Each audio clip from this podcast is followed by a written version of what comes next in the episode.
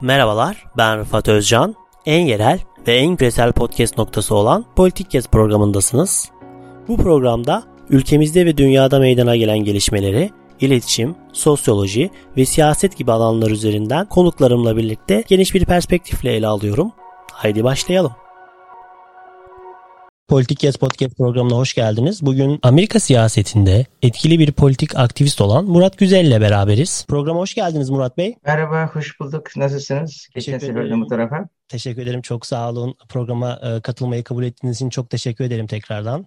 Ben teşekkür ederim. Amerika'da olduğu gibi dünyada da tek gündem neredeyse Amerikan seçimleri. İlk günden bugüne çok tartışmalı geçiyor. Seçim gününden bugüne kadar yaşananları nasıl değerlendiriyorsunuz? Tabii çok farklı bir şey yok. Normal olaraktan herkes oyunu verdi. Oylamalar, e, oylar sayılıyor ama farklı olan bir şey şu var. Uzadı. Uzamasının sebebi de Covid ile alakalı. Covid olduğu için birçok insan oylarını postayla gönderdiler. Yani oyların büyük bir kısmı hatta yarından fazlası seçim gününden önce gönderilmişti. Ancak bunların e, elektronik olaraktan değil, onların tek tek sayılması gerekiyor. Bu ciddi olaraktan e, vakit alıyor. Diğer bir şey de burada bileceğiniz. Demokratlar daha çok Covid gibi şeylerde hassas oldukları için Cumhuriyetçiler o kadar Covid'e inanmıyorlar. Trump kendisi söyledi zaten inanmıyor bile. Bunlar numara diye. Dolayısıyla e, Cumhuriyetçiler daha az kullanıyor. Yani açılan postayla gelen oyların yaklaşık %80'i e, demokratlara çıkıyor. %20'si de cumhuriyetçilere çıkıyor. O yüzden durum sona doğru değişmeye başladı. Çünkü her açılan sandığın büyük bir kısmı demokratlara çıkıyor. E, bu uzadı. Bu uzayınca tabii herkeste bir heyecan var. Ne oldu, ne olacak, kim kazanacak diye. Esas özünde olan şey bu. E, peki siz oyunuzu nasıl kullandınız? Siz de posta yoluyla mı kullandınız? Yok. E, çünkü benim yaşadığım yer küçük bir kasaba. Orada okulda oluyor. Orada da genelde boş oluyor yani. Böyle sıra falan bile olmuyor.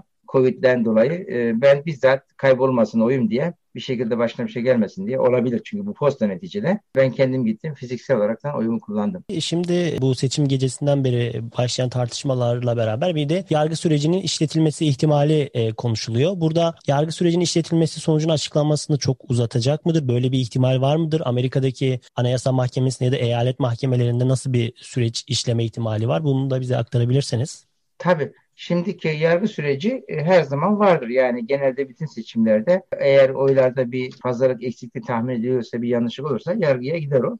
Bu normal bir şey ama bu seçimler başlamadan önce zaten Trump dedi ki biz dedi bu e, postayla giden şeylere karşı çıkacağız dedi. Yani söylediklerinin arka aralarından dinleyecek olursanız biz kardeşim senin sonuçlarını kabul etmeyeceğiz.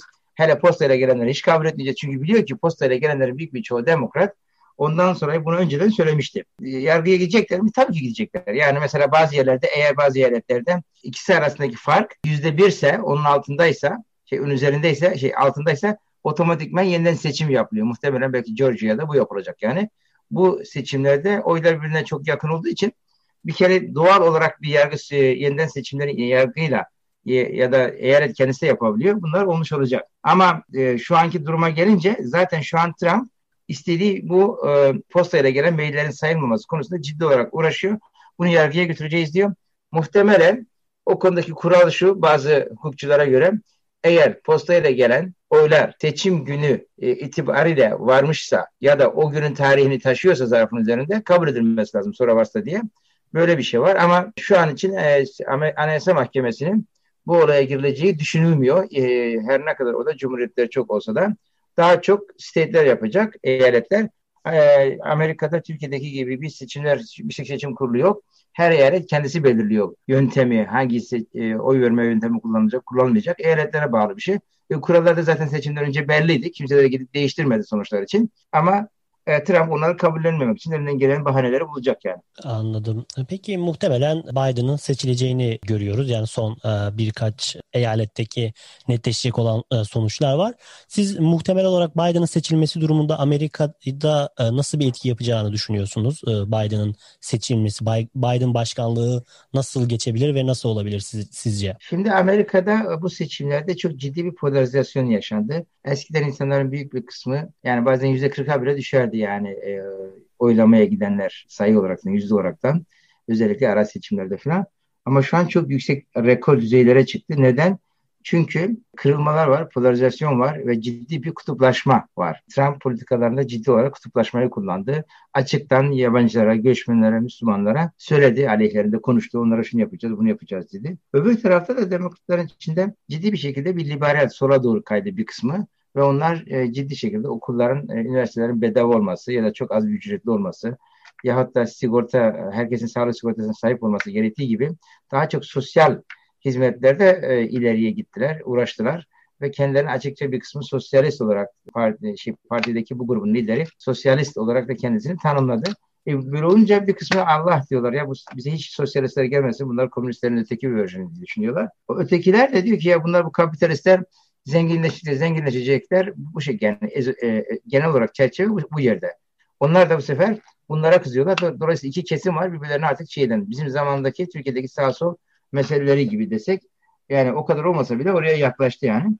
Dolayısıyla e, böyle bir kutuplaşma var. Böyle bir geldiği anda ne olacak? Tabii ki sıkıntılar olacak yani. Yani çünkü kaybedenler bunu hazmedemeyecekler. Kazananlar belki çok şey bir şey göstermeyecekler ama bu devam edecek. Ama ben şahsen Biden'ın devlet tecrübesinden dolayı Amerika'da böyle bir kurup, e, bu kutuplaşmaları e, engelleyecek tarzda hareket edeceğini düşünüyorum. Çünkü öyle açıklamalar da yaptı. Ama biraz olacaktır. O da çok ben önemsemiyorum yani. Peki yani bir kutuplaşmadan bahsediyorsunuz Murat Bey. Yani siz uzun yıllardır Amerika'da yaşayan birisiniz.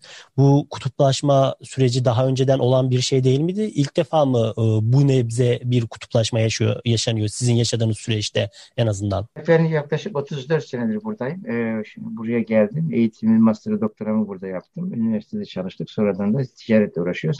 Ee, bu şekilde bir kırılmayı ben ilk defa görüyorum bu derecede.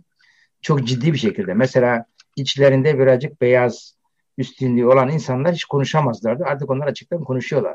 Diyorlar ki ya bu zencilere ya da şunlara bunlara ne gerek var? Onları ikinci sınıf vatandaş olarak görüyorlar. Yabancılara, Meksikalılara. Ama öbür tarafta da bu tarafta birazcık daha demokratların sol kesimlerinde ciddi bir antipati oluştu. Orada da böyle bir şey oluştu ve bu gittikçe e, bu şey e, büyüdü.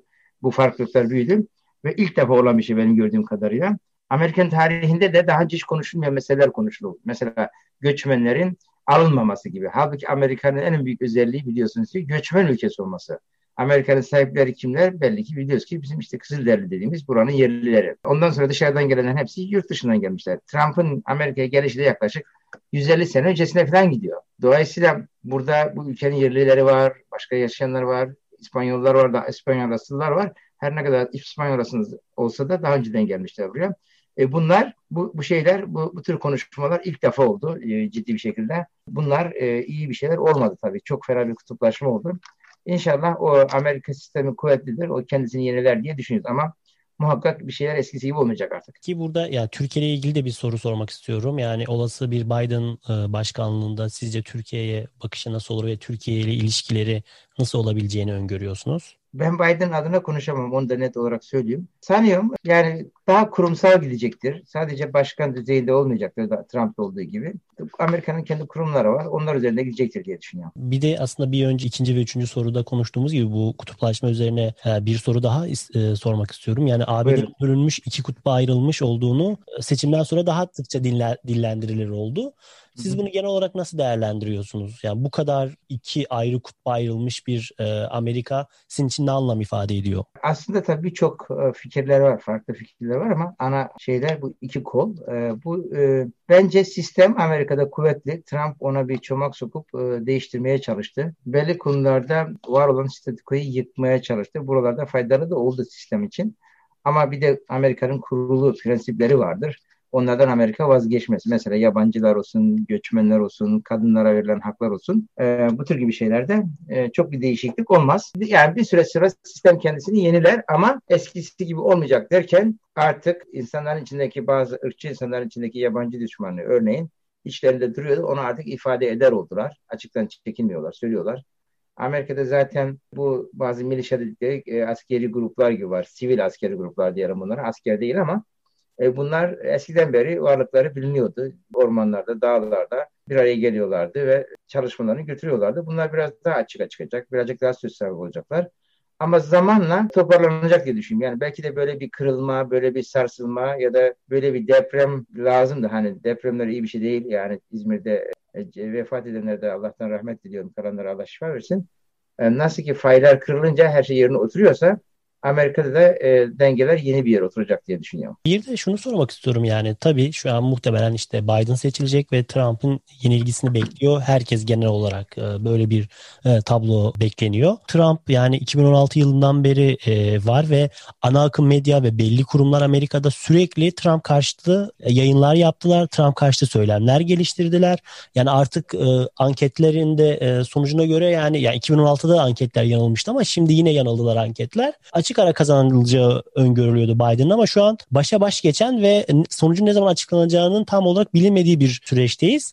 Yani Trump'ın olası yenilgisine rağmen yani oylarını artırdığını görüyoruz 2016'ya e, göre. Bu yani burada aslında bir başarı var. Sizin de biraz önce bahsettiğiniz gibi artık kendini e, daha önce rahatça e, ifade etmeyen insanların rahatça ifade ettiğini görüyorsunuz. O beyaz üstünlüğüne yaptığınız vurgu gibi. Siz bunu nasıl değerlendiriyorsunuz? Burada Trump'ın yarattığı bir e, başarı var mı sizce? E, tabii ki. Bence var. Çünkü ama o başarı nereden geliyor? Bir başarı var kesin yani. Bu kadar yüksek oy aldı, bu kadar sınıra geldi. Başka bir başka başka birisi bu kadar lafları söyleseydi açıktan insanlar üzülecek lafları çoğunluğu. Bu kadar hiç oy olmaması lazım. Ama Amerika'da demek ki onun söyledikleri karşılık bulmuş. Benim gördüğüm kadarıyla herkes Trump'ın huyundan, karakterinden memnun değil. Ama onun bazı söylemleri var. İşte e, insanlarda o e, çağrışım yaptırıyor. İşte bizim paralarımız niye gitsin, başka ülkelere gitsin, kendimize sahip olalım ya da efendim işte e, biz öteki ülkelerden askerlerimizi çekelim. Birçok şeyleri var. E, bunlar e, ciddi olaraktan karşılık buldu yani. Çünkü Amerika'da bir müesses bir nizam var yani establishment deniyor. Onu değişti, statikoyu değiştirmeye çalıştı. Gerçekten onu değiştirecek bir şeyler yaptı mı? Bana göre yapmadı ama daha çok kendi pozisyonunu güçlendirmek için, o insanlara hitap etmek için bunu yaptı. Örnek şunu söylersem belki size daha izah edebilirim. Beyaz Saray'dan çıktı dışarıya yürüme mesafesinde e, o zaman gösteriler falan vardı. Bu siyahi ayaklanmalar falan vardı. Yani protestolar vardı. Çok e, e, barışçıl protestolar vardı. Onları asker yoluyla, polis yoluyla ayrı ikiye böldüler. Üzerlerine gaz sıkaraktan e, hemen karşıdaki bir kiliseye gitti. Kiliseden de içeriye girmedi. Oranın yetkilileriyle ya hatta oranın din adamıyla da görüşmeden eline İncil'i aldı, bir şov yaptı ve indi gitti. E tabi bu şimdi bu ne oldu? Bu tür şeyleri kullanıyor ve dolayısıyla bazı insanların hatta Amerika'da onun Tanrı tarafından gönderildiğini düşünen insanlar da var. Adam çünkü tamamen politik olarak da ne geçer akşam onları iyi hesapladı, onları oynadı. Bu kesimleri hayata geçirdi. Bir de Amerika'daki e, demokratların yeni e, felsefelere inanmayan birçok kesim de o e, şeylerde oylamalarda o yani yoklamalarda önceden kim kazanacak diye oralarda söylemedi yani. Oradan da kaynaklanıyor. Yoksa bu sefer açık ara kazanacaklarını düşünüyorlardı. Bence orada bir başarı var. Orada halkın belli kesimlerinin yani her ne kadar kendisinin yaptıkları söyledikleri şahsi olaraktan, karakter olaraktan iyi şeyler olmasa da ama söyledikleri politikalar e, ciddi bir kesimde uyandırdı. Tamam dediler ya adamın kendisine olduğu önemli değil. Biz kendi işimizi yapalım. Yani biz e, bu adam bize doğruları söylüyor diye birçok insan öylesiye ona şey etti. Bunu dikkate almak lazım. Bir başarı var. Onu kabul ediyorum. Ama e, demokratlar da durmadı. Onlar da ciddi bir şekilde çok çalıştılar. Çok bir araya getirdiler. E, eğer onu yapmasalardı muhtemelen kaybedeceklerdi yani. Anladım. Ee, dediğiniz gibi e, çekingen e, Trumpçılar e, muhabbeti var. Yani utanan yani o Trump oy verdiğini söylemeye utanan insanların olduğu sıkça konuşuluyor. Genel evet. olarak da yani Trump kaybetse de Trumpizmin kazandığı ve bunun etkisini devam edeceğini ve kendilerine yeni bir Trump arayacakları dillendiriliyor. Doğru. Ee, bunun nasıl olacağını e, göreceğiz. Benim burada sorularım bitti. Sizin bu bağlamda ya da son olarak eklemek istediğiniz herhangi bir şey varsa dinlemek isteriz sizi.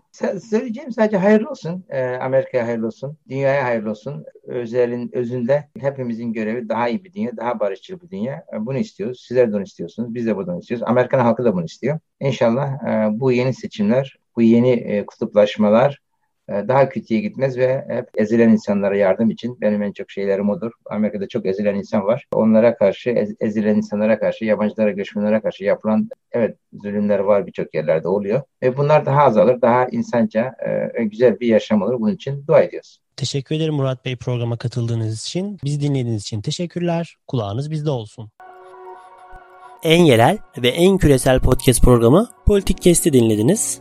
Bizi Spotify, Apple, Google Podcast üzerinden ve sosyal medya hesaplarımızdan takip etmeyi unutmayın. Yeni başlıklar ve konuklar için kulağınız bizde olsun.